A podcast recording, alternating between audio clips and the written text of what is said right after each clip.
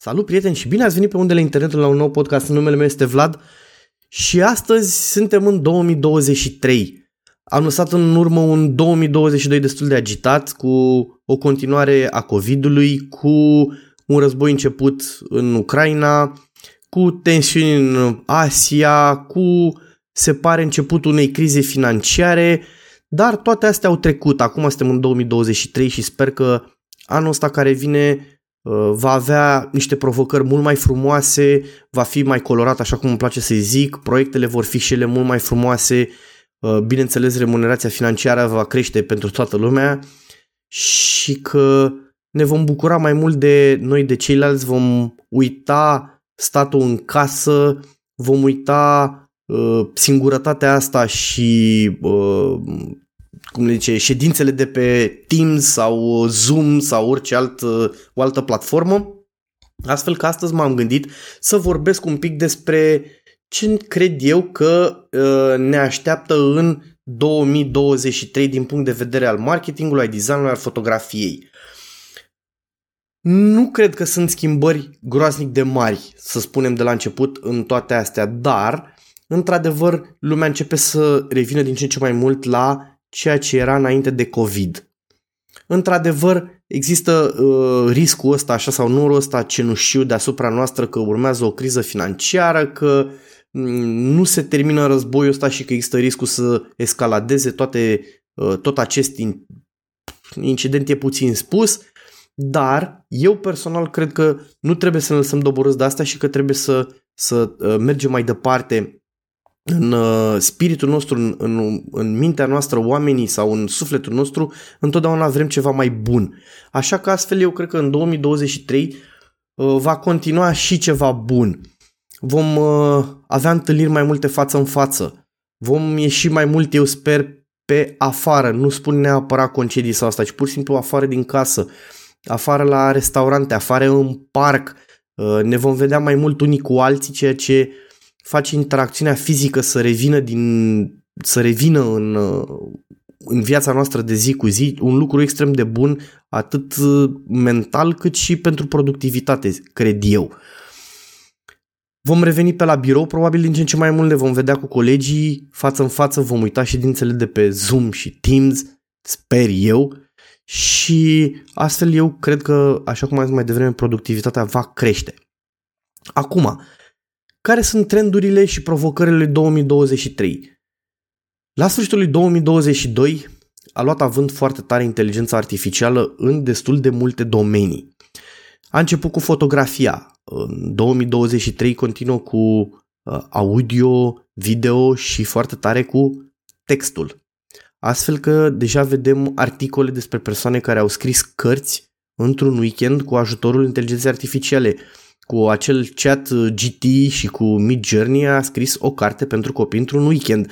Chat GPT a făcut textul, iar MidJourney a făcut grafica sau imaginile pentru carte, ceea ce este destul de îngrijorător dintr-un anumit punct de vedere. De ce spun asta? Pentru că vor fi persoane care își vor pierde traiul, ca să zic așa, sau locul de muncă, pentru că nu știu să treacă peste acest hop de inteligență artificială, nu vor să iasă din rutina zilnică și să învețe un pic mai mult și să înglobeze ei înșiși această inteligență artificială, să lucreze mult mai ușor și mult mai bine. Astfel că, într-adevăr, joburile joase probabil că vor fi înlocuite de această inteligență artificială, dar calitatea întotdeauna se va căuta și la momentul de față, cel puțin, această inteligență artificială nu poate să-ți dea acea calitate pe care o ai tu ca designer, ca om de marketing, ca fotograf. Poate să-ți ușureze treaba, așa cum am zis. Astfel că eu cred că 2023 va fi una dintre provocările cele mai mari, va fi în 2023 să incorporăm această inteligență artificială în modul nostru de lucru. Eu cred că odată implementată cum trebuie, ne va ușura munca foarte mult. Gândiți-vă cum ar fi să ai o poziție publică pe care trebuie să o comunici legat de un produs de-al tău sau o promovare de-a ta. Ai scris textul în chat, doar îl verifici un pic, adaugi puncte sau scoți puncte din el, ceea ce, să zicem, un text care l-ai fi creat de la zero dura, nu știu, probabil, să zicem, o oră, în acest ChatGPT îl faci în 10 minute, să spunem, mai ca să-l verifici, să-l polișezi, mai încă 10, deci 20 de minute față de o oră. Apoi să cauți o imagine până iei pe iStock sau nu găsești ce faci pe, nu știu, în Adobe sau oriunde, ai postat în MidJourney 2 prompturi și ai scos imaginea. Poate nu la cea mai bună calitate, poate nu exact ce vrei, o mai trântești un pic în Photoshop, ai retușat-o pe aici, pe acolo și ai rezolvat problema. Super simplu, da? Ai rezolvat lucrurile pe care, nu știu, normal durau 2, 3, 4 ore, le-ai rezolvat într-o oră, să spunem. Deja ai scurtat foarte mult timp, foarte multă energie și îți rămâne timp sau energie pentru ori când ajungi acasă, ori să creezi alte proiecte mai frumoase, mai dese. Toată problema la aceste lucruri, într-adevăr că le incorporăm și facem totul mai rapid, este că și vom furniza informația mult mai rapidă, ceea ce va face la end-userul care folosește această informație să fie bombardat constant cu foarte, foarte multă informație nouă. Ceea ce este într-adevăr o problemă, pentru că dacă ai foarte, foarte multă informație nouă, nu ai când să o procesezi, nu ai când să-ți dai seama. E ca și cum ți-ar veni în 10 minute 20 de articole despre, nu știu, să zic, orice produs, să spunem, despre hârtie igienică. Da? Și tu vrei să faci acest research, că vrei să schimbi hârtie igienică pe care o ai și te gândeai, bă, fac asta în 2 zile până caut articole, până da, automat când vezi că îți vin aceste articole pe bandă rulantă, pe gât, așa băgat puternic, nu știu dacă ai timp să procesezi cum trebuie informația și s-ar putea să te cam enervezi și să alegi prost. Și nu este în avantajul tău ca și client.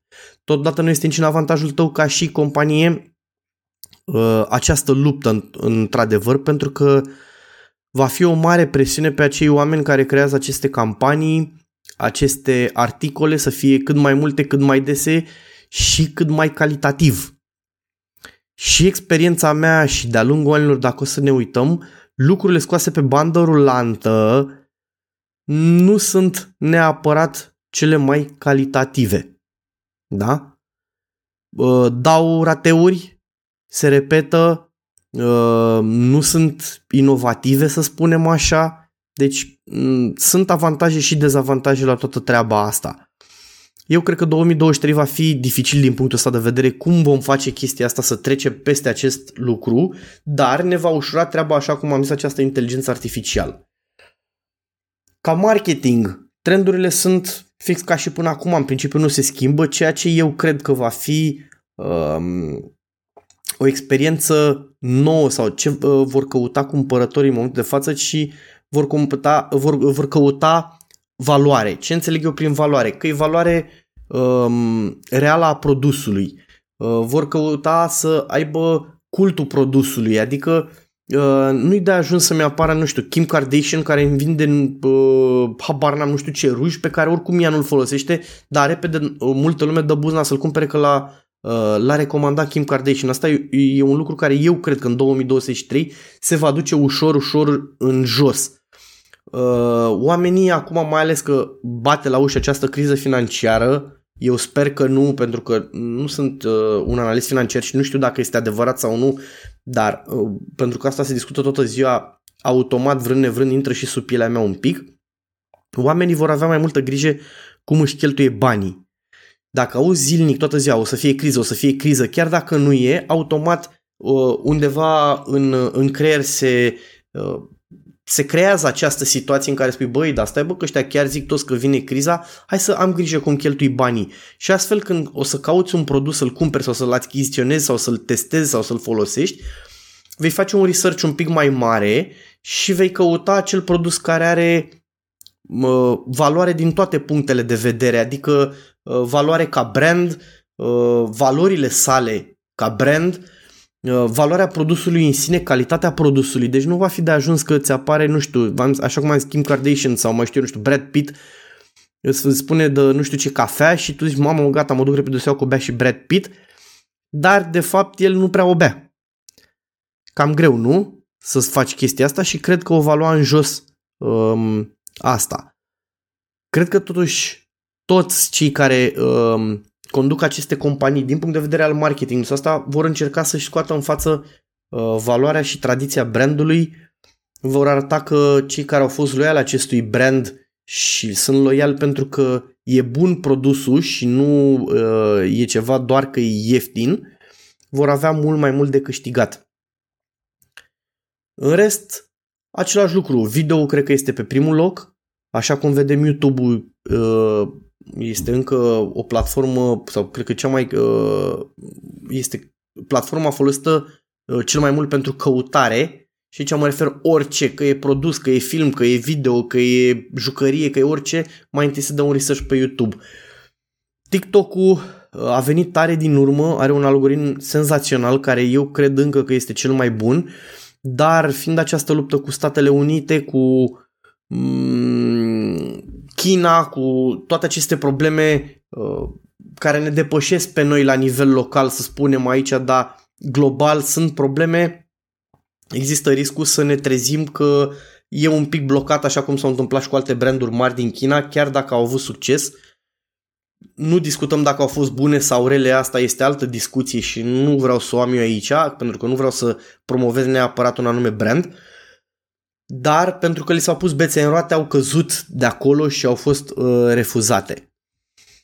Lucru care este, din păcate, așa cum spun și am să spun întotdeauna, dacă în același...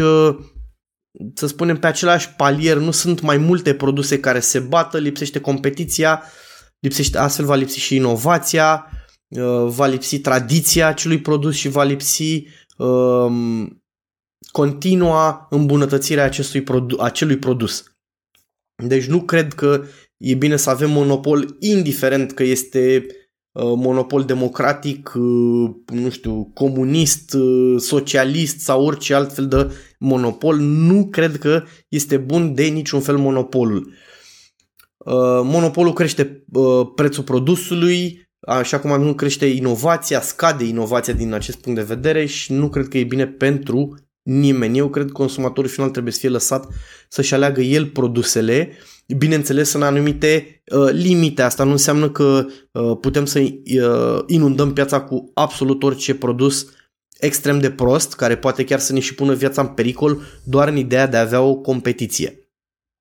Așa că, cum am zis, video, promovarea pe video va fi în continuare extrem de mare, va fi va fi în continuare punctul forte către promovarea serviciilor și produselor.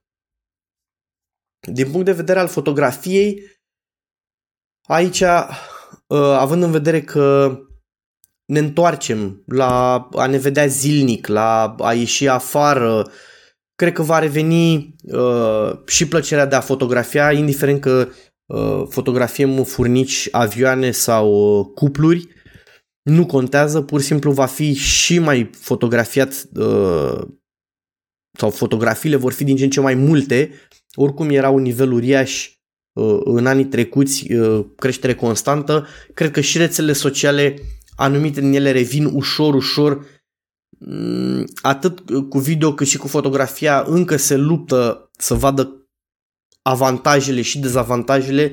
Într-adevăr, încă video este promovat mult mai mult din punctul ăsta de vedere, pentru că automat stai mai mult pe acea pagină sau pe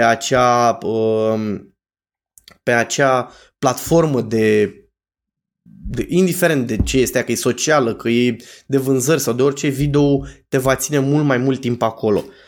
Este, eu cred că, așa cum am zis, 2023 este plin de provocări pentru cei care continuă în permanență să învețe, să facă lucruri noi, să se îmbunătățească, să-și îmbunătățească ceea ce fac ei, meseria, să-i spunem așa. Va fi un an plin de succes, vor face lucruri mult mai frumoase, va fi clar mult mai bine realizat sau creat orice proces făcut în 2023, bazat pe experiența anilor trecut, dar îmbunătățit cu tool-urile pe care le avem în ziua de astăzi. Probabil că, la fel cum a fost în anii trecuți, vedem din ce mai multe produse care trec pe bază de subscripție de la gratis sau chiar de la subscripție anuală, le vedem lunară sau vom vedea că dispar din ce în ce mai multe produse vândute fizic și vor fi trecute în cloud pe stilul Adobe, mai ales că am văzut succesul lor și creșterea lor financiară în anul trecut și cred că este un trend mult mai mare decât se așteaptă multă lume. Vom vedea o grămadă de produse trecute din fizic în online, video, audio, care oricum erau deja acolo, dar vor fi mult mai mult acum în online. Astfel că nu știu neapărat să spun la momentul de față dacă este un lucru bun sau rău. Din punctul meu de vedere, ce a făcut Adobe a fost un lucru bun, pentru că prețul este ok pentru ceea ce îți oferă, în opinia mea. Beneficiezi de acele update-uri, beneficiezi de produs nou, între ghilimele, tot timpul, pentru că anumite update-uri practic simți că este un produs nou. Prețul per total a scăzut. Eu așa îl văd, pentru că dacă cu câțiva ani în urmă, destul de mult, nu chiar așa, vrei să cumperi un produs de la Adobe, te costa mult mai mult decât dacă plătești acum lunar și nu beneficiezi de acele update-uri, pentru că se făceau, nu știu, o dată pe an și dacă vrei să beneficiezi de ele, plăteai automat din nou în plus, ceea ce clar le făceau mult mai scump pe anul. În acest moment de la Adobe vin 2-3 update-uri cel puțin pe an, destul de măricele, care îmbunătățesc considerabil produsul și mi se pare că valoarea lui crește în acest fel. Așa că vedem această nebunie de a trece în online și pe bază de abonament la foarte, foarte multe produse. Dacă e un lucru bun, vom vedea și asta în timp. Cred că va fi mult mai ușor să învățăm lucruri noi singuri, fără să fie nevoie să plătim, pentru că mulți acum sau foarte mulți deja, cu ajutorul canalului de YouTube sau pur și simplu alte platforme, doar prin simplu fapt că intri pe platforma lor, ei deja primesc bani și simt nevoia să aducă lucruri noi și mult mai bune gratis, cu ghilimele de rigoare, pentru că dacă tu intri pe acea platformă și el primește bani doar că ai intrat și are niște date de la tine, ești tu produsul în sine, dar poți să beneficiezi din punctul ăsta de vedere că astfel înveți lucruri gratis, cum sunt fotografii pentru editare, cum sunt videografii la fel pentru editare, nu știu, toate chestiile astea, nu neapărat la fotografii, poți să fii, nu știu, tâmplar, poți să vezi produse noi, poți să vezi mese noi făcute și să înveți cum a făcut acea persoană acea masă și tu nu neapărat să o copiezi, dar să vii la acel design cu lucrurile tale noi și să aduci un produs mult mai bun, calitativ, pe piață, poate la același preț, poate un preț mai mare, și astfel să câștigi mai mulți bani, ceea ce înseamnă un plus valoare pentru tine și afacerea ta. Cred că 2023 va exploda din punctul ăsta de vedere. Cei care vor să învețe, care vor să implice mai mult, au aproape totul la dispoziție și aproape totul este gratis din punctul ăsta de vedere. Doar voință să aibă și cred că vom vedea lucruri foarte frumoase. Nu trebuie să ne lăsăm doborâți de ideea că vine o criză financiară, că a continuat războiul, că încă mai există COVID, gripă și alte nebunii. Hai să vedem lucrurile pozitive. Hai să ne vedem de prieteni, de familie, hai să ne vedem de afacerea noastră, hai să ne gândim că se poate mai bine și dacă punem toți umărul, un pic cât un pic așa, lucrurile vor fi mai bune pentru toți. Serviciile, produsele, viața de zi cu zi. Și nu în cele din urmă, câștigurile pentru toată lumea. Pentru că dacă eu ca și client am un produs bun, la final, durabil, care are plus valoare, și am dat un preț corect pe el, și de ce nu aș fi mulțumit de el? Astfel cel care l-a făcut a câștigat mai mulți bani, reputație, o recomandare în plus și toată lumea este fericită. La rândul lui acei bani investește în materiale noi, își cumpără sucuri de la piață și astfel toată lumea are de câștigat, economia funcționează. Trebuie doar să ne dorim, să vrem și să punem osul la treabă. Așa că 2023, eu asta cred că va fi punctul forte al 2023, munca. Nu mă înțelegeți greșit, nu sunt genul care să îndrept spre a munci peste program, pe a ne pierde viața privată pentru a munci. Nu, militez pentru a munci corect și a fi plătit corect într-un timp corect. Cam asta ar fi pentru astăzi. Până data viitoare vă urez un an nou cât mai bun, lumină bună, să vi se împlinească proiectele cele mai frumoase anul ăsta și cele mai mari vise și să vă meargă în anul ăsta așa cum v-ați dorit. Pe mine mă găsiți pe vladtapu.com, podcastul bineînțeles pe toate platformele de streaming posibile ale podcasturilor, pe Facebook dacă mai intră cineva pe Vlad Țapu sau țapu foto events, pe Instagram goat2.8. Până data viitoare vă urez un an nou fericit!